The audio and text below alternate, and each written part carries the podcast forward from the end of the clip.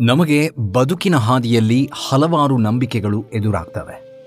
ಕೆಲವೊಂದು ತಲೆ ತಲಾಂತರಗಳಿಂದ ಬಂದವು, ಕೆಲವೊಂದು ನಾವೇ ಸೃಷ್ಟಿಸಿಕೊಂಡವು.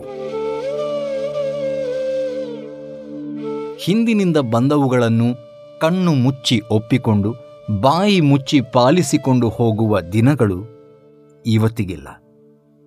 ಎಲ್ಲದಕ್ಕೂ ಕಾರಣ ಕೇಳುವ ಇಂದಿನ ಕಾಲದಲ್ಲಿ ನಮ್ಮ ಸನಾತನ ಸಂಸ್ಕೃತಿಯಲ್ಲಿ ನಡೆದು ಬಂದಿರುವ ನಂಬಿಕೆಗಳು ಅದು ಹೇಗೆ ಹುಟ್ಟಿಕೊಂಡವು ಅನ್ನುವ ಪ್ರಶ್ನೆಗೆ ಹಲವು ಬಾರಿ ಉತ್ತರವಿದ್ದರೂ ನಮಗೆ ಗೊತ್ತಿರೋದಿಲ್ಲ. ಅವುಗಳಲ್ಲಿ ಕೆಲವನ್ನು ಹುಡುಕಿ ತಂದು ನಿಮ್ಮ ಮುಂದಿಡುವ ಪ್ರಯತ್ನ ಈ ಸರಣಿಯಲ್ಲಿ. ಬನ್ನಿ, ನಂಬಿಕೆಯ ನಾವೆಯಲ್ಲಿ ವಿಹರಿಸೋಣ.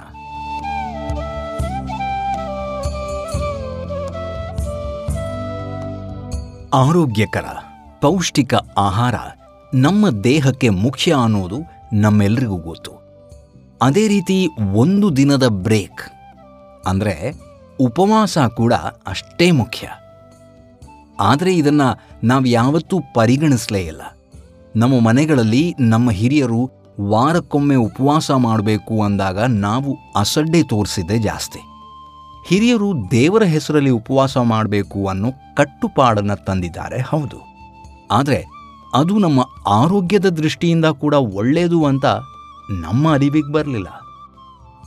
ಆದರೆ ಉಪವಾಸದ ಹಿಂದಿನ ವೈಜ್ಞಾನಿಕ ವಿಚಾರಗಳನ್ನು ತಿಳ್ಕೊಂಡಾಗ ನಮಗೆ ವಾವ್ ಅಂತ ಅನಿಸೋದು ಸಹಜ.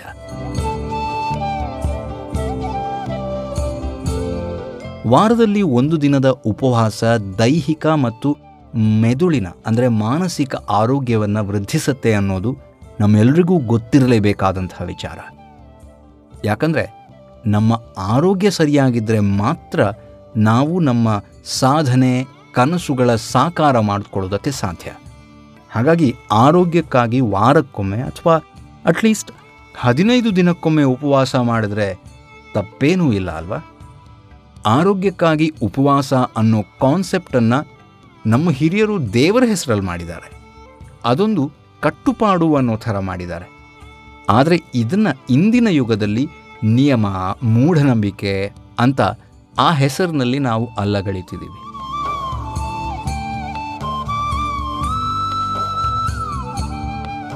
ಉಪವಾಸ ಅನ್ನೋದು ಒಂದು ಶಿಸ್ತು. ಉಪವಾಸ ಮಾಡೋದ್ರಿಂದ ತುಂಬ ಪ್ರಯೋಜನಗಳು ಇದೆ ಅನ್ನೋದು ನಮ್ಮಲ್ಲಿ ತುಂಬ ಜನಕ್ಕೆ ಗೊತ್ತೇ ಇಲ್ಲ. ಉಪವಾಸದಿಂದ ನಮ್ಮ ದೇಹದ ಆರೋಗ್ಯ, ಮೆದುಳಿನ ಆರೋಗ್ಯ ಪ್ರತಿಯೊಂದಕ್ಕೂ ಒಳ್ಳೆಯದು ಅಂತ ಆಯುರ್ವೇದದಲ್ಲಿ ಹೇಳಲಾಗಿದೆ.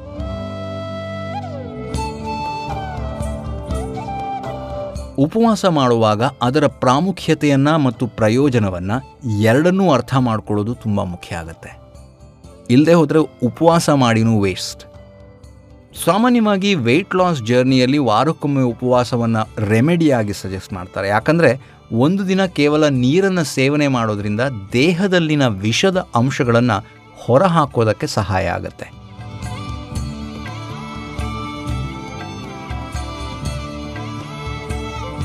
ಸರ್ವೇ ರೋಗ ಮಲಂ ವಶಃ ಲಂಘನಂ ಪರಮೌಷಧಂ ಅನ್ನೋ ಮಾತನ್ನು ನೀವು ಕೇಳಿರೋ ಚಾನ್ಸಸ್ ಇದೆ.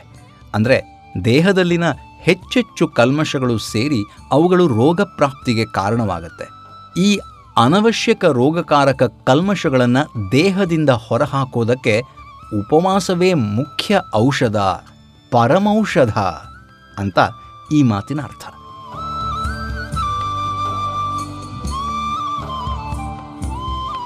ಬೆಳಗ್ಗೆ ತಿಂಡಿ.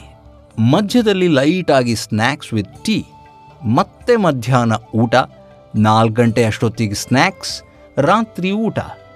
ಹೀಗೆ ನಮ್ಮ ಕೈಗೆ ಮತ್ತು ಬಾಯಿಗೆ ಯುದ್ಧ ನಾನ್ ಸ್ಟಾಪ್ ಆಗಿ ನಡೀತಾನೆ ಇರುತ್ತೆ. ಇದೇ ರೂಟೀನ್ ವಾರದ ಏಳು ದಿನ ಕೂಡ ನಡೀತಾ ಇರುತ್ತೆ. ಇದರಿಂದ ನಮ್ಮ ಜೀರ್ಣ ವ್ಯೂಹಕ್ಕೆ ಸರಿಯಾದ ವಿಶ್ರಾಂತಿ ಸಿಗದೆ ಅವುಗಳ ಕಾರ್ಯದಕ್ಷತೆ ಕುಂಠಿತವಾಗ್ತಾ ಹೊಟ್ಟೆಯುಬ್ಬರ ಆಸಿಡಿಟಿ ಮಲಬದ್ಧತೆಯಂತಹ ಅನೇಕ ಕಾಯಿಲೆಗಳು ಹುಟ್ಕೊಳ್ತವೆ.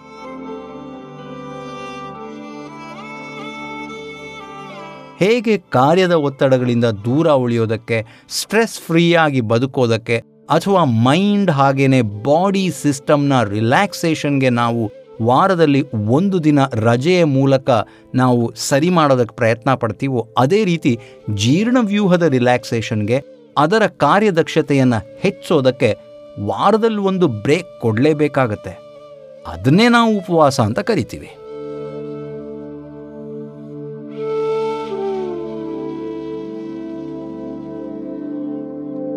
ಇನ್ನು ನಮ್ಮಲ್ಲಿ ಅನೇಕರಿಗೆ ಒಂದು ಅಭ್ಯಾಸ ಇದೆ. ರಾತ್ರಿ ಲೇಟಾಗಿ ಊಟ ಮಾಡೋದು. ರಾತ್ರಿ ಲೇಟಾಗಿ ಊಟ ಮಾಡೋದರ ಪರಿಣಾಮವಾಗಿ ದೇಹದಲ್ಲಿ ಬೆರೆತ ಕಲ್ಮಶಗಳು ಸರಿಯಾಗಿ ವಿಸರ್ಜನೆಯಾಗದೆ ದಿನದಿಂದ ದಿನಕ್ಕೆ ಬಡ್ಡಿ ಬೆಳೆದಂತೆ ಬೆಳೀತಾ ಹೋಗುತ್ತೆ. ಇದರಿಂದ ನಮ್ಮ ದೇಹದೊಳಗೆ ಉಳಿದುಕೊಳ್ಳೋ ಟಾಕ್ಸಿನ್ಸ್ ದೇಹದಲ್ಲಿ ಪಾಯ್ಸನಸ್ ಅಂಶಗಳನ್ನು ಉತ್ಪತ್ತಿ ಮಾಡ್ತಾ ದೇಹವನ್ನು ರೋಗಕ್ಕೆ ಎಡೆ ಮಾಡಿಕೊಡತ್ತೆ. ಹಾಗಾಗಿ ಸರಿಯಾದ ಸಮಯದಲ್ಲಿ ಹಿತಮಿತವಾಗಿ ದೇಹಕ್ಕೆ ಆಹಾರವನ್ನು ನೀಡ್ತಾ ಇರಬೇಕು ಅಂತ ನಮಗೆ ಡಾಕ್ಟರ್ಸ್ ಸಜೆಸ್ಟ್ ಮಾಡ್ತಾರೆ.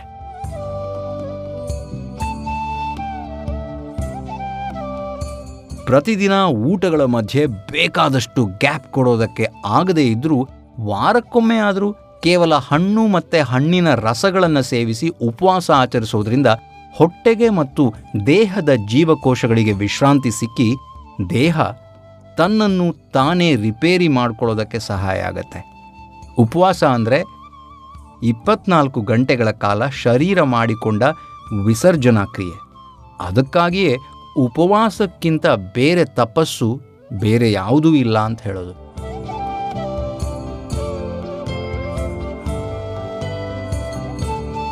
ಪೇಜಾವರ್ ಶ್ರೀಗಳು ಅಂದರೆ ಶ್ರೀ ಶ್ರೀ ವಿಶ್ವೇಶತೀರ್ಥ ಸ್ವಾಮಿಗಳು ತನ್ನ ಇಳಿವಯಸ್ಸಿನಲ್ಲಿಯೂ ಆರೋಗ್ಯವಾಗಿ ಫಿಟ್ ಆ್ಯಂಡ್ ಫೈನ್ ಆಗಿರೋದಕ್ಕೆ ಕಾರಣ ಅವರು ಮಾಡ್ತಿದ್ದ ಉಪವಾಸಗಳು. ವಾರಕ್ಕೆ ಒಂದೋ ಎರಡು ಬಾರಿ, ಅದು ಬಿಟ್ಟರೆ ಬೇರೆ ಬೇರೆ ಸಂದರ್ಭಗಳಲ್ಲಿ, ಅಂದರೆ ಕೃಷ್ಣ ಜನ್ಮಾಷ್ಟಮಿಗೆ ಅಥವಾ ಇನ್ಯಾವುದೋ ಸಂದರ್ಭದಲ್ಲಿ ಮಾಡಿರುವಂಥ ಉಪವಾಸವನ್ನು ಲೆಕ್ಕ ಹಾಕಿದರೆ, ಅವರು ಬದುಕಿನ ಕಾಲಾವಧಿಯಲ್ಲಿ ಆರು ವರ್ಷಗಳಷ್ಟು ಉಪವಾಸನೇ ಮಾಡಿದ್ದಾರೆ ಅಂತ ಹೇಳ್ತಾರೆ, ಅವರನ್ನು ತುಂಬ ಹತ್ತಿರದಿಂದ ಬಲ್ಲವರು. ಇದಕ್ಕಿಂತ ಒಳ್ಳೆಯ ಉದಾಹರಣೆ ಬೇರೆ ಏನಿದೆ ಹೇಳಿ?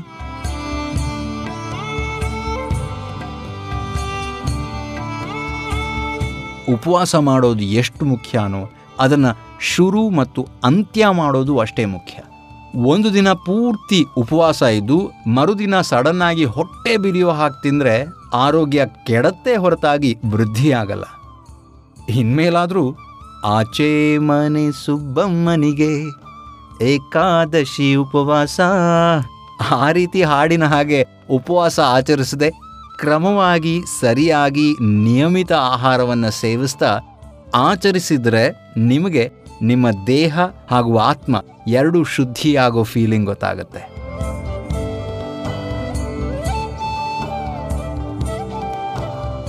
ನಮ್ಮ ಸುಸ್ಥಿರ ಆರೋಗ್ಯಕ್ಕೆ ಉಪವಾಸವೇ ಮದ್ದು ಅಂತ ಮತ್ತೊಮ್ಮೆ ಹೇಳ್ತಾ ಇವತ್ತಿನ ಈ ಸಂಚಿಕೆಯನ್ನು ಮುಗಿಸ್ತಾ ಇದ್ದೇನೆ. ಇಲ್ಲಿ ನಾವು ನಂಬಿಕೆಗಳ ಹಿಂದಿರುವ ವೈಜ್ಞಾನಿಕ ತಥ್ಯಗಳು ಅಥವಾ ಲಾಜಿಕ್ಗಳನ್ನು ಹುಡುಕುವ, ಅದನ್ನು ನಿಮ್ಮ ಮುಂದಿಡುವ ಪ್ರಯತ್ನ ಮಾಡ್ತಾ ಇದ್ದೀವಿ. ನಮಗೆ ಸಾಧ್ಯವಿರುವಷ್ಟು ರಿಸರ್ಚ್ ಮಾಡಿ, ಸಾಧ್ಯವಾದಷ್ಟು ಸತ್ಯಕ್ಕೆ ಹತ್ತಿರವಾದ ಮಾಹಿತಿಯನ್ನು ಮುಂದಿಟ್ಟಿದ್ದೀವಿ ಅನ್ನೋದು ನಮ್ಮ ಅಭಿಮತ. ಅದಕ್ಕೂ ಮೀರಿ ಇನ್ನೊಂದು ವ್ಯಾಖ್ಯಾನವಿದ್ದರೂ ಇರಬಹುದು ಅನ್ನುವುದನ್ನು ಹೇಳುತ್ತಾ ಇಂದಿನ ಸಂಚಿಕೆಯನ್ನ ಮುಗಿಸ್ತಾ ಇದ್ದೇನೆ.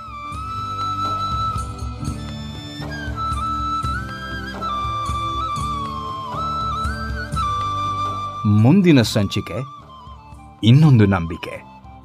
ಅಲ್ಲಿಯವರೆಗೆ ಬದುಕು ಹಸನಾಗಿರಲಿ. ನಾನು ನಿಮ್ಮ ಬಡಕಿಲಾ ಪ್ರದೀಪ್. ನಮಸ್ಕಾರ.